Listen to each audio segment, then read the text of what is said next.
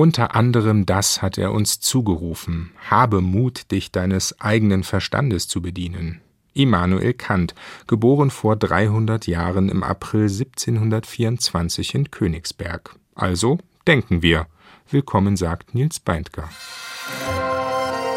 Kulturjournal. Kritik, Dialog, Essay. Auf Bayern 2. Ein Gespräch mit dem Philosophen Omri Böhm und dem Schriftsteller Daniel Kehlmann über Kants Denken. Eine Auseinandersetzung mit den Schattenseiten dieses großen Werkes und der damit verbundenen Kritik. Und ein Blick in eine Ausstellung zum Kant-Jubiläum. Sail away on my broken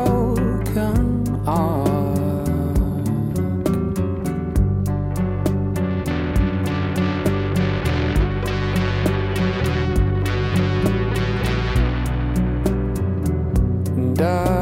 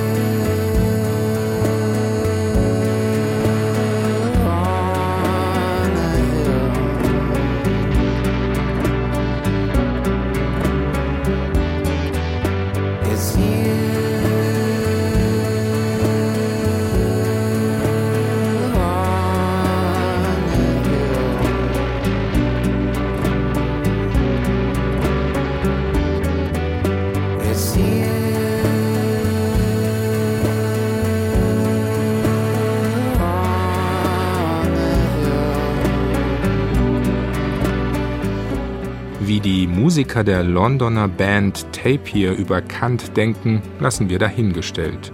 Das Sextett hat ein sehr poetisches, verspieltes Debütalbum aufgenommen. Es führt in eine sehr eigenwillige Sagenwelt und ist in drei Akten konzipiert. Der Titel The Pilgrim, Their God and The King of My Decrepit Mountain. Hier Broken Ark.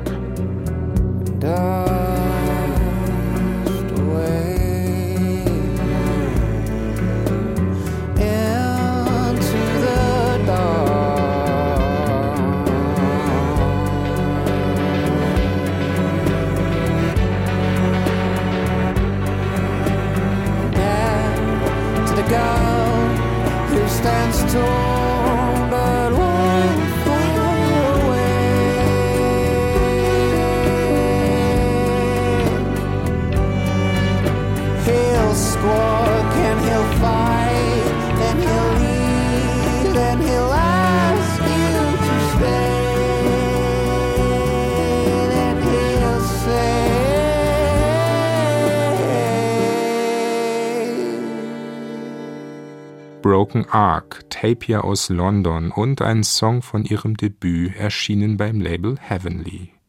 Bayern 2 und das Kulturjournal. Dieses Jahr steht unter anderem im Zeichen der Auseinandersetzung mit dem Leben und dem Werk von Immanuel Kant. Vor 300 Jahren wurde der Philosoph, der das Denken und unseren Blick auf die Welt nachhaltig verändert hat, in Königsberg geboren.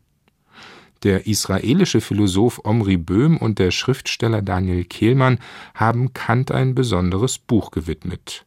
Es ist ein langes, intensives Gespräch über sein Denken, über seinen Versuch, die Vernunft allein mit der Vernunft zu kritisieren. Wir hatten Gelegenheit zum Gespräch mit Omri Böhm und Daniel Kehlmann. Ein Begriff spielt in ihrem gemeinsamen Dialog eine große Rolle Freiheit. Zuerst wollte ich von Daniel Kehlmann wissen, wie diese Freiheit zu verstehen ist. Naja, die Freiheit bei Kant beruht eben auf diesem Prinzip, dass man Gesetzen folgt, die man sich selbst gibt und die einem nicht irgendjemand anderer vorschreibt. Und das zieht sich durch das ganze Övre. Also dieses Prinzip der sich selbst gebenden Gesetze, das verfolgt er in der Erkenntnistheorie wo er wirklich sehr umfangreich zeigt, dass die Grundstrukturen der Welt, wie wir sie wahrnehmen, eben geformt sind von Gesetzen, die wir der Welt vorschreiben, die unser Erkenntnisapparat der erkannten Welt vorschreibt, damit sie uns überhaupt eine erkannte Welt werden kann. Er verfolgt das in der Ästhetik, in seiner Kunsttheorie, dass eben auch hier man nicht einfach einer Autorität folgt, man lernt nicht einfach, was gute Kunst ist, sondern Kunst ist eben auch etwas, was selbstständig Zweckmäßigkeit schafft, Gesetzlichkeit schafft, die wir nicht einfach erlernen, sondern die wir in gewisser Weise wiederfinden. Wir finden unsere eigene Autonomie wieder in dem Kunstwerk, dem wir gegenüberstehen.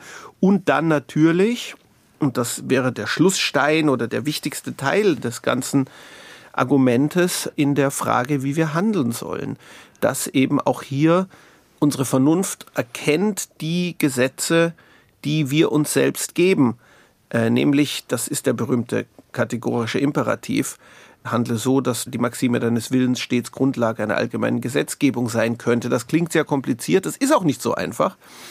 Aber es bedeutet vor allem eben, dass niemand, auch Gott nicht, eine Autorität sein kann, wenn es um die Frage geht, wie wir handeln sollen. Und darauf Hannah Arendts viel zitierter Satz, niemand hat das Recht zu gehorchen, leitet sich genau in dieser Hinsicht von Kant her, ja, ist Teil ihrer Kant-Interpretation. Man hat eben nicht das Recht, sich einfach unterzuordnen. Und das ist der wirklich revolutionäre Aspekt von Kant, der sich durch alle Teile des Werkes zieht.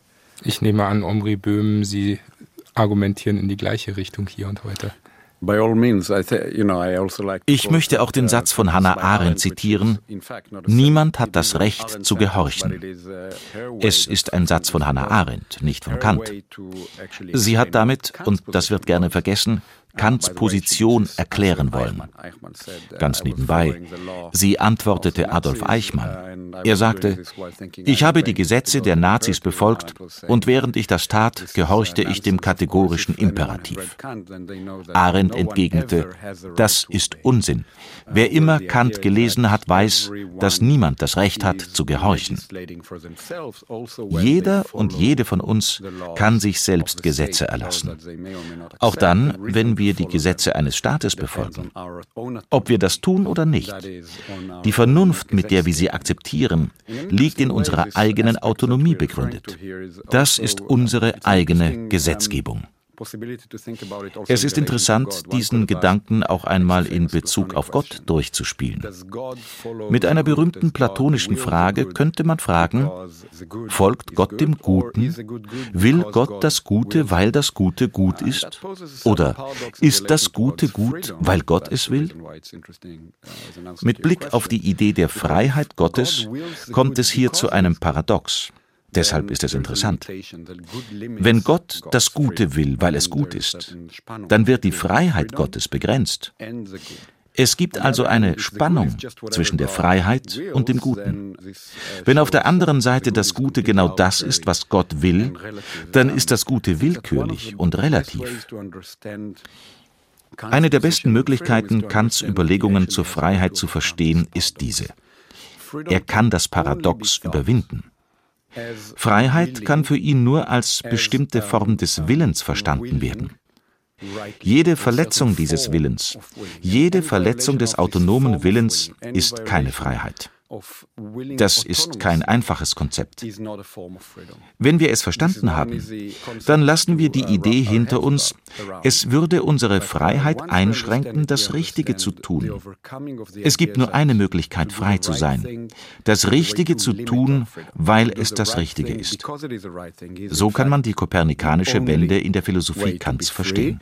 And that realization is already an understanding of the Kantian Copernican revolution, I think der Philosoph Omri Böhm und der Schriftsteller Daniel Kehlmann im Gespräch über Immanuel Kant, sein Denken, seine Revolution im Denken. Daniel Kehlmann hat den kategorischen Imperativ schon angesprochen. Handle nur nach derjenigen Maxime, durch die du zugleich wollen kannst, dass sie ein allgemeines Gesetz werde. Dieser Satz ist einerseits so klar und gleichzeitig so groß. Auch für die Ergründung dessen nehmen Sie sich viel Zeit und Raum Dieser kategorische Imperativ durchzieht ihre Gespräche. Eine Leitfrage in der Beschäftigung mit Kant ist für sie beide die nach dem Menschen. Was ist der Mensch? Sie taucht immer wieder auf in ihrem Gespräch, verbunden mit den drei berühmten Fragen. Was kann ich wissen? Was soll ich tun? Was darf ich hoffen? Omri Böhm, Sie sagen, die Antwort auf die Frage, was der Mensch sei, könne nur eine moralische sein, und das sei vielleicht die größte Leistung von Immanuel Kant. Inwiefern? I think that there's a great tendency also in Kant's day and in our own to look at humans as um, es gibt immer wieder die große Tendenz, den Menschen und auch die Humanität als eine natürliche Kategorie zu betrachten. Zu denken, der Mensch ist eine Art Tier. Das war zu Kants Zeiten so und das gibt es heute auch.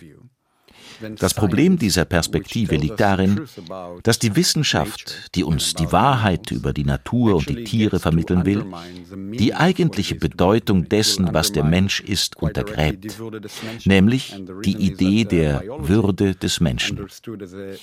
Die Biologie als empirische Wissenschaft kann einen Wert wie unantastbar nicht begründen.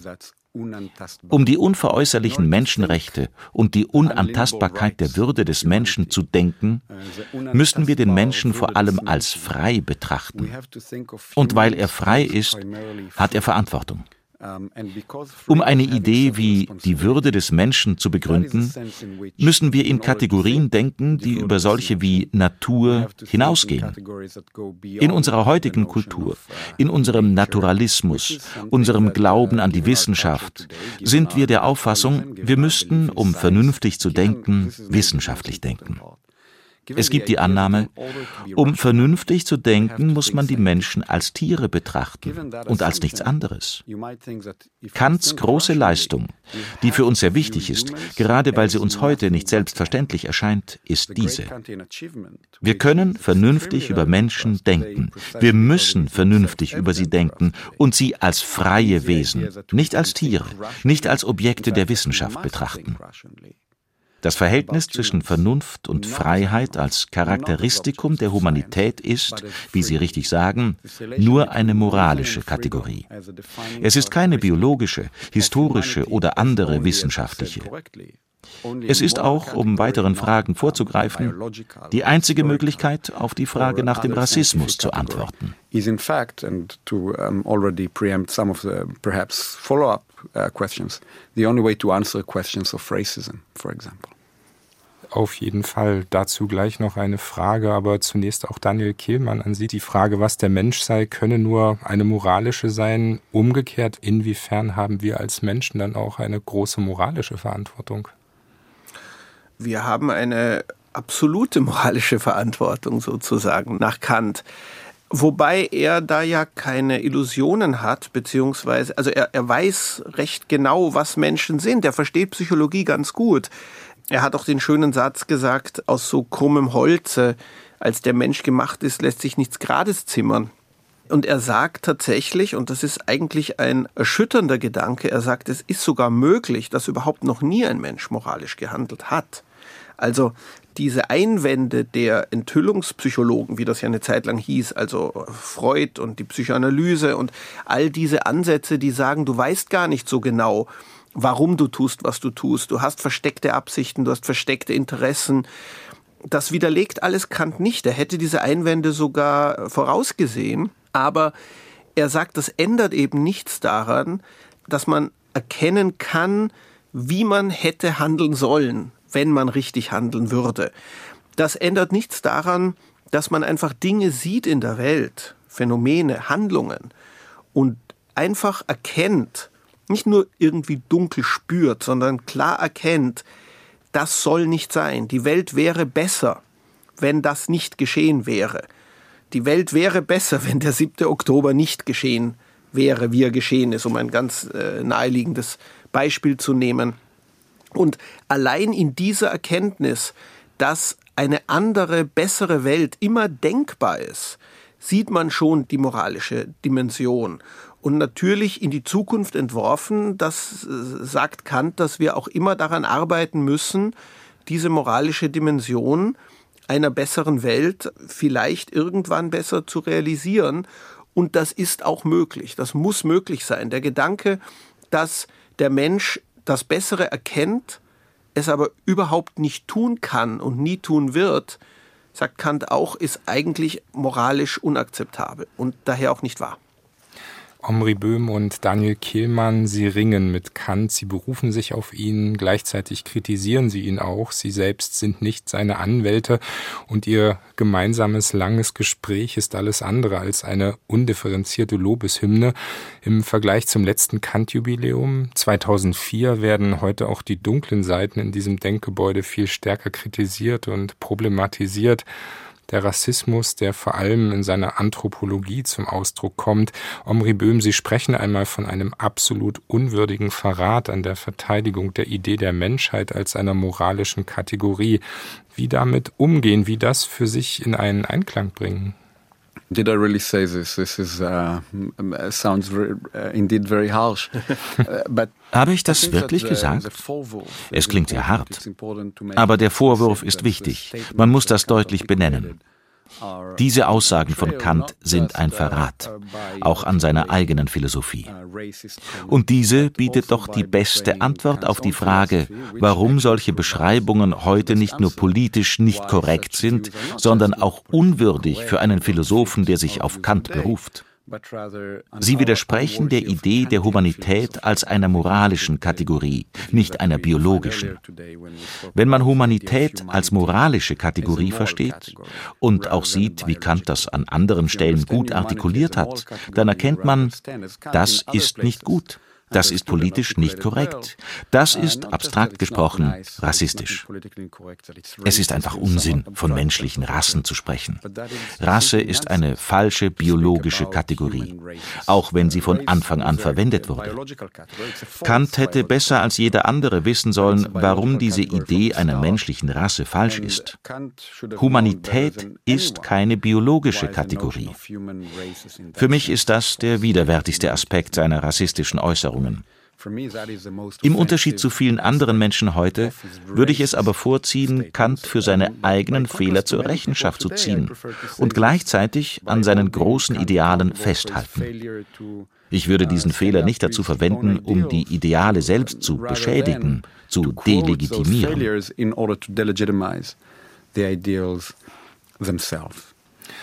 Sie zitieren auch einen Satz von ihm, die Klasse der Weißen ist nicht als besondere Art in der Menschengattung von der Schwarzen unterschieden. Es gibt gar keine verschiedenen Arten von Menschen.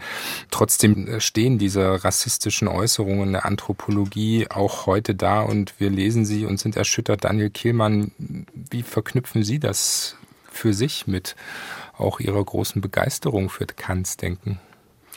Ja, wie ich ja im Buch auch sage, wir sprechen nicht als seine Anwälte. Es ist nicht unsere Aufgabe, über alle Widersprüche, eben auch die charakterlichen, eben auch die intellektuellen Widersprüche irgendwie hinwegzugehen oder sie, sie zu verteidigen oder schön zu reden. Ich finde das absolut bedauerlich. Schlimmer als die Anthropologie ist sogar ein Aufsatz über die Menschenrassen, den er extra geschrieben hat. Also man kann nicht einmal sagen, in der Anthropologie sind das Nebenbemerkungen, da hat er nicht aufgepasst. Nein, er hat einen eigenen Aufsatz geschrieben, der nicht bloß aus heutiger Sicht falsch ist oder der uns nicht mehr gefällt, sondern auch aus der Sicht, es hätte auch viele denkende Zeitgenossen gegeben, darunter Moses Mendelssohn, darunter Goethe, die diesen Aufsatz abgelehnt hätten, die es besser gewusst hätten.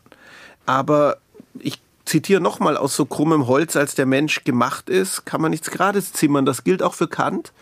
Er war auch kein Mensch ohne Widersprüche. Er hat einen Humanismus und Universalismus vertreten, der uns besser als irgendwas anderes, irgendein anderes Theoriegebäude dabei helfen kann zu erklären, warum Rassismus falsch ist. Und er ist selber hinter seine eigenen Erkenntnisse zurückgefallen und hat rassistischen Quatsch geschrieben an anderen Orten. Ich finde, das kann man aushalten, aber man muss es auch nicht verteidigen, beziehungsweise wenn man es verteidigen möchte, dann könnte man sagen, ebenso wie man Newtons oder Einsteins Erkenntnisse anwenden kann, ohne dass die von ihren charakterlichen Fehlern entwertet werden. Ebenso kann man seine großen Erkenntnisse über moralischen Universalismus wirklich anwenden und doch damit leben, dass er sie manchmal nicht angewendet hat. Can I jump in here? Uh, ja, bitte, Omri Böhm. Because I also, I think Daniel and I agree about this point completely, but, but I feel it's important. Daniel und ich stimmen in diesem Punkt völlig überein. Es ist mir wichtig klarzustellen, dass wir beide das so sehen. Da sind Kants rassistische Äußerungen. Und dort ist sein universalistischer Humanismus. Wir sprechen über ihn in diesem Gegensatz. Die größte Herausforderung mit Blick auf Kants Philosophie besteht nicht darin, über den Widerspruch zwischen diesen beiden Positionen zu sprechen, sondern über die Behauptung, dass beide Hand in Hand gehen. Sie ist meines Erachtens nicht richtig, muss aber eben angesprochen werden. Im Universalismus liegen dieser Interpretation zufolge die Ursprünge für den Rassismus. Und in Wirklichkeit ist der Universalismus damit unmöglich. Wenn man darüber spricht, nimmt man die Position von weißen europäischen Männern ein und behauptet, sie sei universell gültig, sodass damit zwangsläufig all diejenigen von dieser Bestimmung ausgeschlossen werden, die nicht darunter fallen und nicht dieselben Denkkategorien haben und so weiter. Die Herausforderung, Kant zu verteidigen, nicht als seine Anwälte, sondern philosophisch, besteht nicht darin zu sagen, er war ein Rassist und ebenso ein Universalist. Sie besteht vielmehr darin, zu zeigen, dass der Universalismus möglich ist, in der Theorie und in der Praxis. Und dass dieser Universalismus uns heute etwas lehren kann. Daniel hat an den 7. Oktober erinnert. Kant hat uns eine Menge zu vermitteln, wie wir die Würde des Menschen bewahren können, wie wir Kolonisierung verhindern können und schreckliche Verbrechen, die die Würde des Menschen untergraben. Die Herausforderung, mit der wir konfrontiert sind, wenn wir den Universalismus verteidigen, ist diese. Zu zeigen, ob er eine Antwort auf den Rassismus oder ein Teil dessen ist, in der Theorie und ebenso in der Praxis or in fact part of it. Sie plädieren, Omri Böhm und Daniel Kielmann, in der Beschäftigung mit Kant für die unbedingte Relevanz dessen, was sie als Universalismus, aber auch als Humanismus beschreiben. Und der Humanismus, das wäre ja auch eine der Pointen in ihrem Gespräch zur Idee der Unantastbarkeit der Menschenwürde führt und etwa damit auch zum ersten Artikel unseres Grundgesetzes, um nicht einfach einen Begriff so stehen zu lassen zum Ende. Wie können wir auf Kant blickend Humanismus begreifen und verstehen? Auch das ist eine große Frage, aber vielleicht gibt es auch hier eine Annäherung. Omri Böhm, zunächst Sie. For me, the main question here is whether we need to relate to the um, a proposition like die Würde des Menschen ist unantastbar as an article of positive law Es gibt hier eine große Frage. Beziehen wir uns auf einen Satz wie Die Würde des Menschen ist unantastbar, weil er zum positiven Recht gehört und gültig ist, weil er in der Verfassung steht, oder weil er am Beginn der Verfassung und des Grundgesetzes steht und damit auf der Grundlage von Prinzipien, die am Anfang des Gesetzes zu finden, aber nicht Teil der Rechtsprechung sind, obwohl wir diese Aussage und diese Möglichkeit sehr ernst nehmen. Es bedeutet einen großen Unterschied für unser Verhältnis zum Recht und zur Menschenwürde, ob wir das entweder als Teil des positiven Rechts betrachten oder als etwas, das das positive Recht begründet und für uns damit eine große Verpflichtung darstellt. Kant hat uns das eröffnet. Wir betrachten dieses Prinzip als Beginn des Rechts, nicht als Teil von ihm. Das ist nicht offensichtlich. Es ist aber enorm wichtig für unsere Verpflichtungen heute. Daniel Kehlmann, Artikel 1 des Grundgesetzes, die Würde des Menschen ist unantastbar, steht nicht ohne Zufall am Ende Ihrer Gespräche. Inwiefern können oder sollen wir uns auch mit diesem Satz auf Kant berufen? Ich denke, das ist ein kantischer Satz. Es ist ein kantischer Satz, vor allem wegen diesem absoluten Wort unantastbar. Man kann ja noch ein bisschen darüber diskutieren, was Würde eigentlich sein soll oder, oder bedeuten sollte. Jeder hat da ein eine intuitives Verständnis, das man aber durchaus noch weiter klären kann. Aber dass man ein so absolutes Statement wie unantastbar und es ist etwas, was unter keinen Umständen, aus keinem Grund, zu keiner Zeit jemals verringert werden kann. Diese Absolutheit der ethischen Aussagen, dass eben die Moral der genau der Bereich ist, wo man nicht relativiert. Ich denke, das hat wirklich Kant uns beigebracht und da müssen wir uns auch immer auf ihn berufen. So viele große Fragen und die Einladung, ein großes philosophisches Gebäude in den Blick zu nehmen. Omri Böhm und Daniel Kielmann im Gespräch. Ihr Buch Der bestirnte Himmel über mir, ein Gespräch über Kant, ist im Propylen Verlag erschienen. Am 21. Februar sind Omri Böhm und Daniel Kehlmann zu Gast in München im Literaturhaus. An dieser Stelle Omri Böhm, Ihnen vielen Dank und Daniel Kehlmann, Ihnen vielen Dank für Ihre Zeit, den Studiobesuch und das Gespräch. Thanks very much. Sehr gerne. Let it go. If you know you've had enough. Let it go. There's no shame in giving up. Now my mouth is dry and tastes like lead, so I'll sing for you instead. And my throat is sore from all regret, so I'll sing for you instead.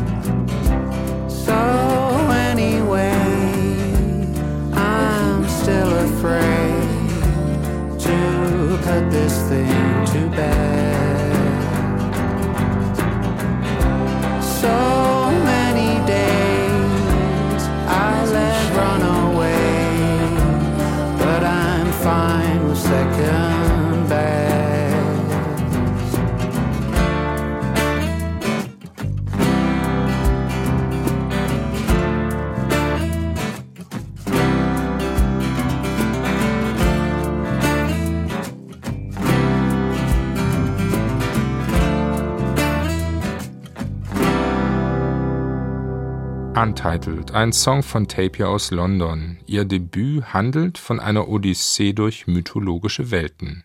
Wir sind im Kulturjournal unterwegs in der Welt von Kants Denken und wollen noch einmal auf das Thema blicken, das in unserer Zeit intensiv verhandelt und diskutiert wird. Das Spannungsfeld von Aufklärung und Rassismus wie damit umgehen, wie geht das Helle, die Freiheit des Menschen zusammen mit dem Schatten, dem Dunkel, dem Rassismus.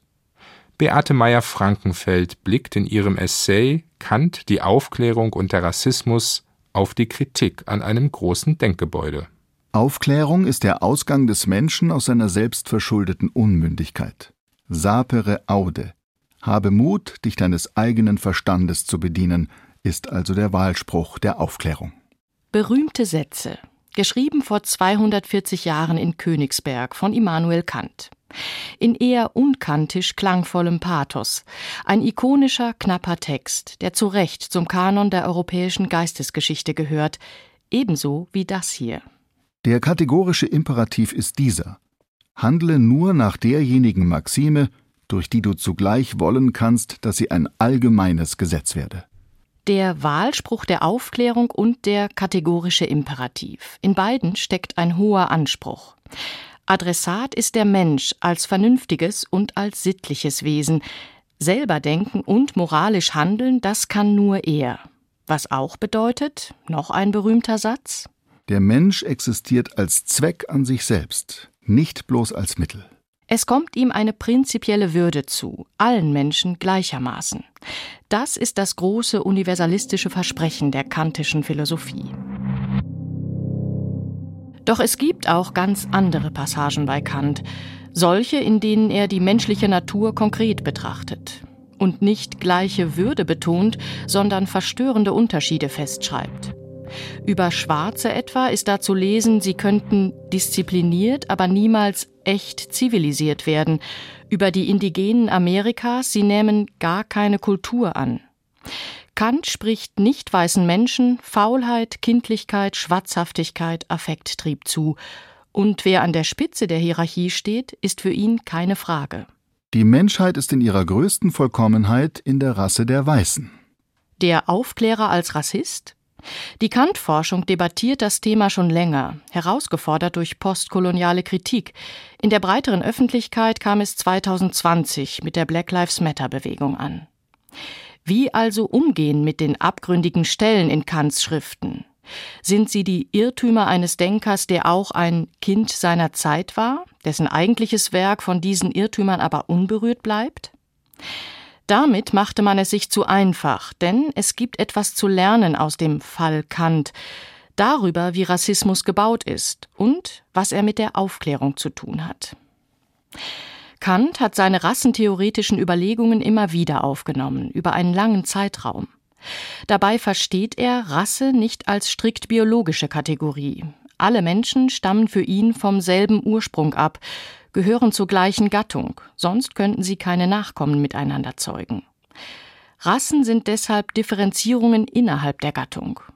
Dass das nicht unbedingt näher an Gleichheit ist, wusste schon Georg Forster, jüngerer Zeitgenosse Kants, Naturforscher, Weltreisender und Revolutionär. Lassen Sie mich fragen, ob der Gedanke, dass Schwarze unsere Brüder sind, schon irgendwo ein einziges Mal die aufgehobene Peitsche des Sklaventreibers sinken ließ. Kant stützte sich für seine Beschreibung von Rasseneigenschaften, die für ihn viel mit Umwelteinflüssen zu tun haben, auf Reiseberichte von Zeitgenossen. Er selbst hat Königsberg kaum verlassen. Noch ein Kritikpunkt Georg Forsters, der mit James Cook die Südsee bereist hatte. Der Philosoph wisse nicht genug über seinen Gegenstand. Doch worauf es ankommt, ist nicht das unsichere Weltwissen Kants, es ist der heikle Übergang von dem, was sich an verschiedenen Menschen beobachten lässt, zur festen Kategorie Rasse, der dann physische, soziale, kulturelle, charakterliche Eigenschaften zugeordnet werden. Dass diese Kategorie grundsätzlich eine Konstruktion ist, ein spekulatives und noch dazu höchst voreingenommenes Konzept, lässt sich auch an Kant studieren. Dabei ist es eine produktive Irritation, dass er das Wort Rasse in der Rechtschreibung seiner Zeit mit C schreibt. Man liest das heute als Race, und dann meint der Begriff genau das, eine theoretische und politische Konstruktion zur Einteilung von Menschen. Die Bedingungen der Möglichkeit dieser Konstruktion zu betrachten, ihre Voraussetzungen und Zutaten, ist ein gut kantisches Geschäft, keine unhistorische Attacke auf einen großen Philosophen.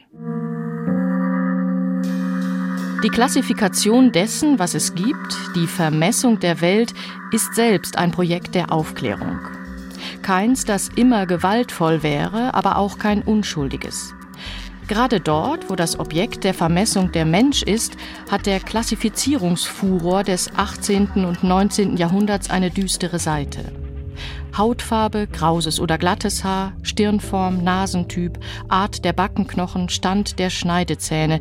Die detailversessene Auflistung solcher Merkmale in anthropologischen Schriften und Lexika gehört in eine Epoche, die bestimmte Menschengruppen radikal zu Objekten gemacht hat.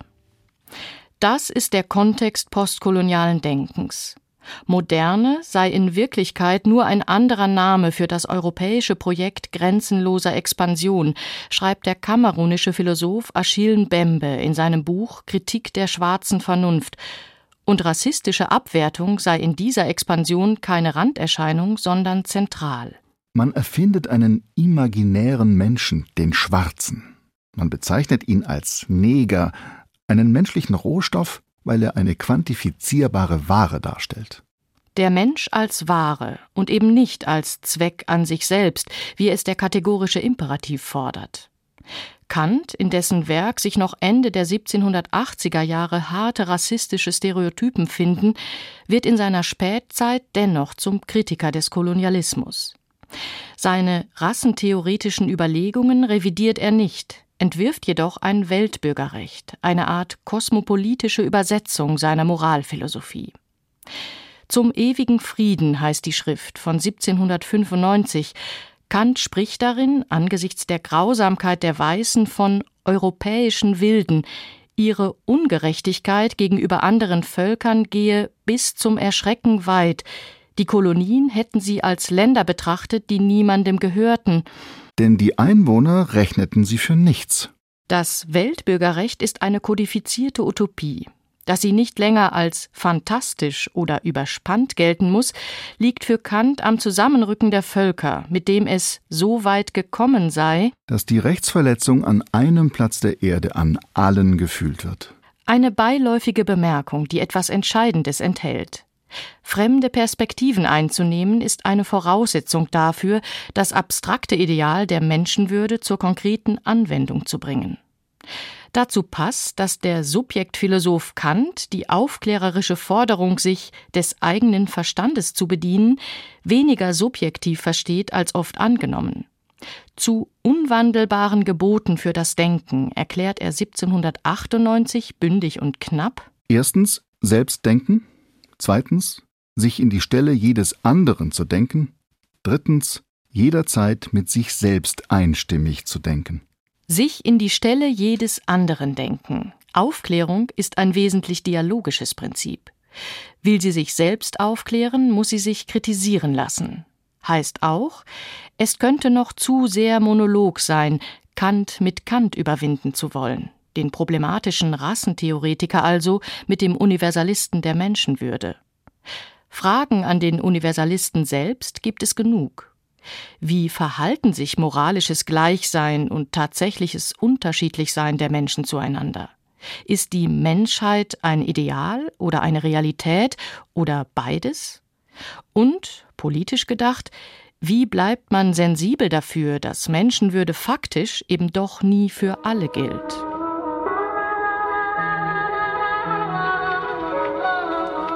Wer sind wir in dieser weißen Welt? Was dürfen wir hoffen? Und was sollten wir tun?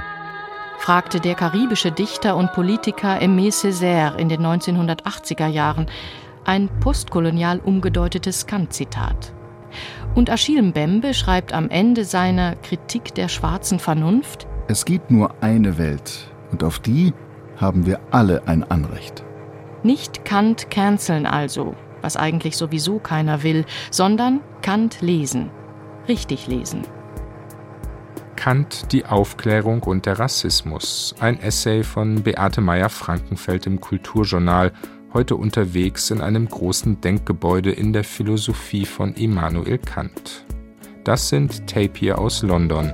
My God heißt ihr Song, zu finden auf dem Debüt The Pilgrim, Their God and the King of My Decrepit Mountain. Intuition, going back to sleep. Rumination, premonitions that you'll never keep. That's my God. iPhone 6 first pickup sticks, watch by Hugo Boss. Maybe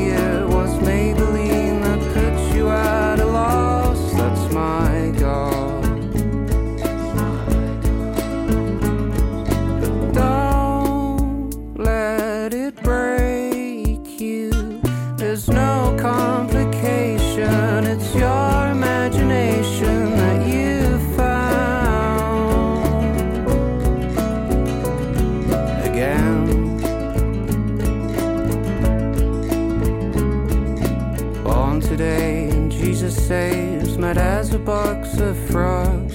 Tried to behave, cheap aftershave, two thousand pound laptop, that's my God.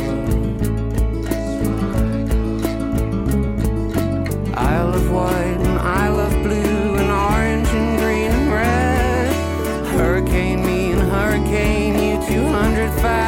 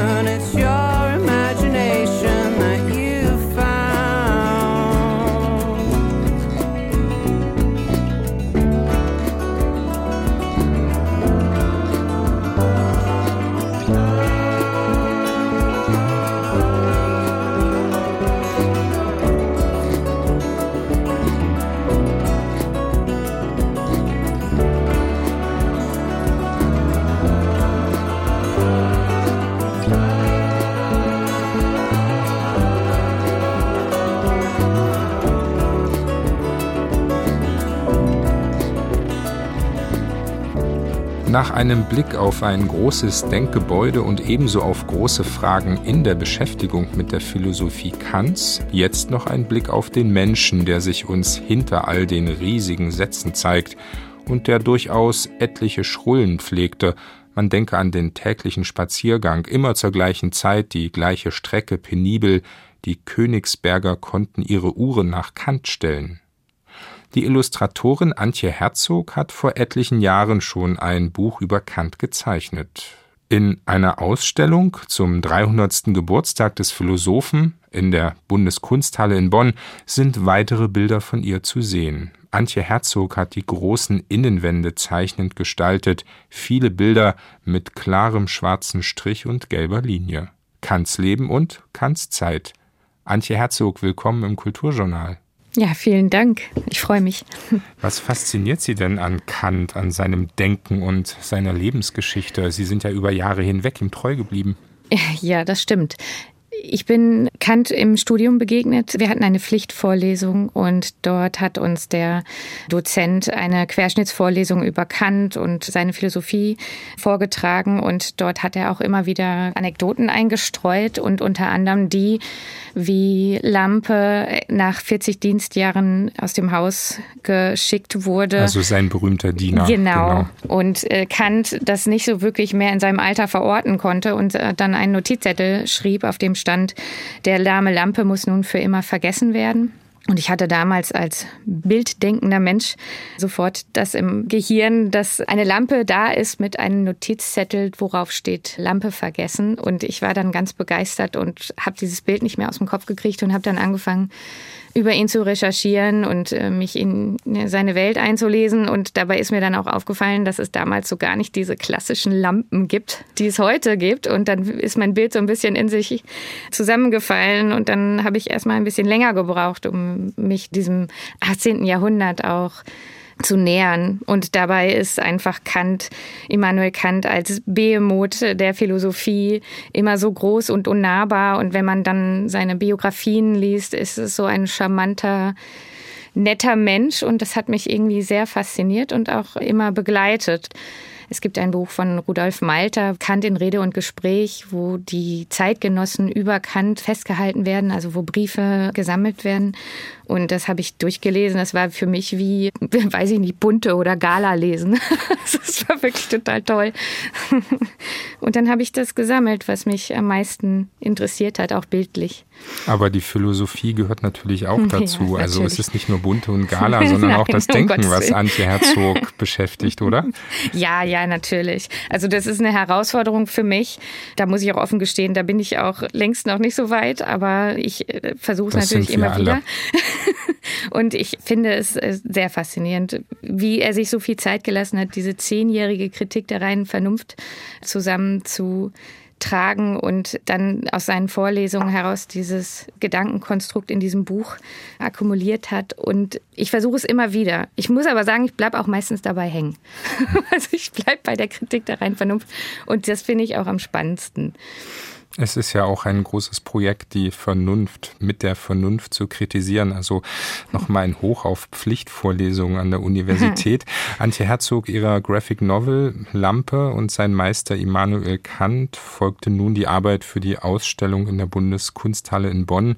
Da mit schwarzem Strich und feinen Punkten Kant 1,57 Meter groß, dort die Westminster Bridge in London und Clara ein zahmes Panzernashorn, das nach Rotterdam verschifft Schrift und überall in Europa vorgestellt wurde, schließlich der Stadtplan von Königsberg, Uhren und so viel mehr. Wie leicht oder schwer ist es, Bilder für Kant zu finden? Also er selber ist ja jetzt nicht sehr oft porträtiert worden, aber die Zeit an sich es gibt ein Archiv, das heißt Ostpreußen-Archiv. Das war mein Retter in der Not. Weil also, vieles ist verloren gegangen. Ja, es gibt genau. heute auch keine Bilder mehr, ja. Und das ist wunderbar, weil man kann einen Ort, also zum Beispiel Kant äh, hat immer aus dem Fenster den Löbenischen Turm angeschaut und es gibt dazu auch eine wunderbare Anekdote. Da sind die Pappeln zu hoch geworden und dann hat er sie fällen lassen. Das waren aber gar nicht seine, sondern die von seinem Nachbarn. Aber ich wollte natürlich auch wissen, wie sieht denn dieser Löbenische Turm aus, den er sich da immer aus seinem Fenster angeschaut hat. Und da gibt es dann dieses Ostpreußen-Archiv, wo man wie bei Google Maps sich dann quasi positionieren kann und die auch Schlagwortsuche dann diesen Löwenischen Turm gibt, aber dann auch aus welchem Winkel. Also das ist wirklich faszinierend und schön gemacht. Also es ist ein riesiges Hilfswerkzeug für mich gewesen. Ist aber auch mit Vorsicht zu genießen, weil es sind ja Bilder, wo es schon Fotografien gab. Das ist ja nicht mehr 18. Jahrhundert. Da gab es dann auch zum Beispiel das Königsberger Schloss. Das ist auch erst im ja, das merkt man irgendwann dann später. Das Schloss hatte dann nochmal einen Turm neu gebaut und ja, dann kriegt man Panik. Habe ich den richtig gezeichnet oder ist der nochmal falsch? Ja, das war aber jetzt bei der Bundeskunsthalle natürlich nochmal eine neue Herausforderung zu sagen, ich muss das jetzt aber bestimmt viermal prüfen, bevor das da an der Wand gezeichnet stehen darf. Und gleichzeitig ist es ja nicht nur Kant, ist es nicht nur Königsberg, sind es eben auch viele Bilder aus der Zeit, aus dem Zeitalter der Aufklärung. Und das war bei der Graphic Novel so, das ist aber auch jetzt in den Bildern für die Ausstellung in Bonn so, das Gelb spielt in ihren Arbeiten eine wichtige Rolle. Sie sprechen mit Blick auf die Ausstellung von einem gelben, nicht von einem roten Faden. Mhm. Was hat es mit dem Gelb auf sich? Aufklärung, Erleuchtung? Ja, das ist ganz einfach. Also ich arbeite ja eigentlich schwarz-weiß und wenn, dann mit Schmuckfarben, aber ich arbeite auch sehr konzeptionell und für mich muss eine Farbe dann auch Sinn machen. Und äh, an der Stelle ist Gelb für mich die Farbe der Philosophie. Also nicht nur Aufklärung. Ich habe das irgendwie im Kopf immer auch in diesem Seminar, das ich damals hatte, habe ich dann auch meine Arbeit ganz in Gelb gemacht. Also für mich ist Philosophie die Farbe Gelb. Eine schöne Vorstellung. Antje Herzog, Ihre großen Bilder mit Blick auf die Ausstellung verwendet man das schöne Wort Wandabwicklung. Mhm. Diese Bilder begleiten die Objekte, die man dann eben sehen kann, historische Exponate wie etwa ein Büschel Haare in einem Bilderrahmen geschützt, eine Porzellantasse mit Kants Konterfei, ein Deckel obendrauf oder eine Originalausgabe der Grundlegung zur Metaphysik der Sitten. Ebenso gibt es moderne künstlerische Positionen, Sie kennen die Ausstellung gut. Gibt es ein Lieblingsfundstück? Wahrscheinlich ja. viele, oder? Was ich ganz toll fand, ist, dass ich mir auch Sachen wünschen durfte. Das war so eine schöne Zusammenarbeit mit Agnieszka Lulinska, der Kuratorin, Kunst, ja. Ja, genau. Und sie ist Kunsthistorikerin und äh, Thomas Ebers, dem Philosophen. Und der hatte sich schon Kunst gewünscht und dann habe ich einfach auch welche in meinem Konzept mit vorgeschlagen. Das war aber nie irgendwie, ich habe nicht erwartet, dass ich da was bekomme. Und tatsächlich gibt es da eine Person in Kants Umfeld, die Caroline von Kaiserling, auch eine Frau, die er sehr, sehr geschätzt hat. Er war immer Ehrengast an ihren äh, Tafeln und Feiern. Er durfte immer neben ihr sitzen. Und sie war Künstlerin und hat Ölpastelle gemalt. Unter anderem auch das Porträt von Kant, das jüngste, das man kennt, ist auch von ihr gezeichnet. Und es gibt auch noch einen Almanach von ihr aus der Bayerischen Staatsbibliothek.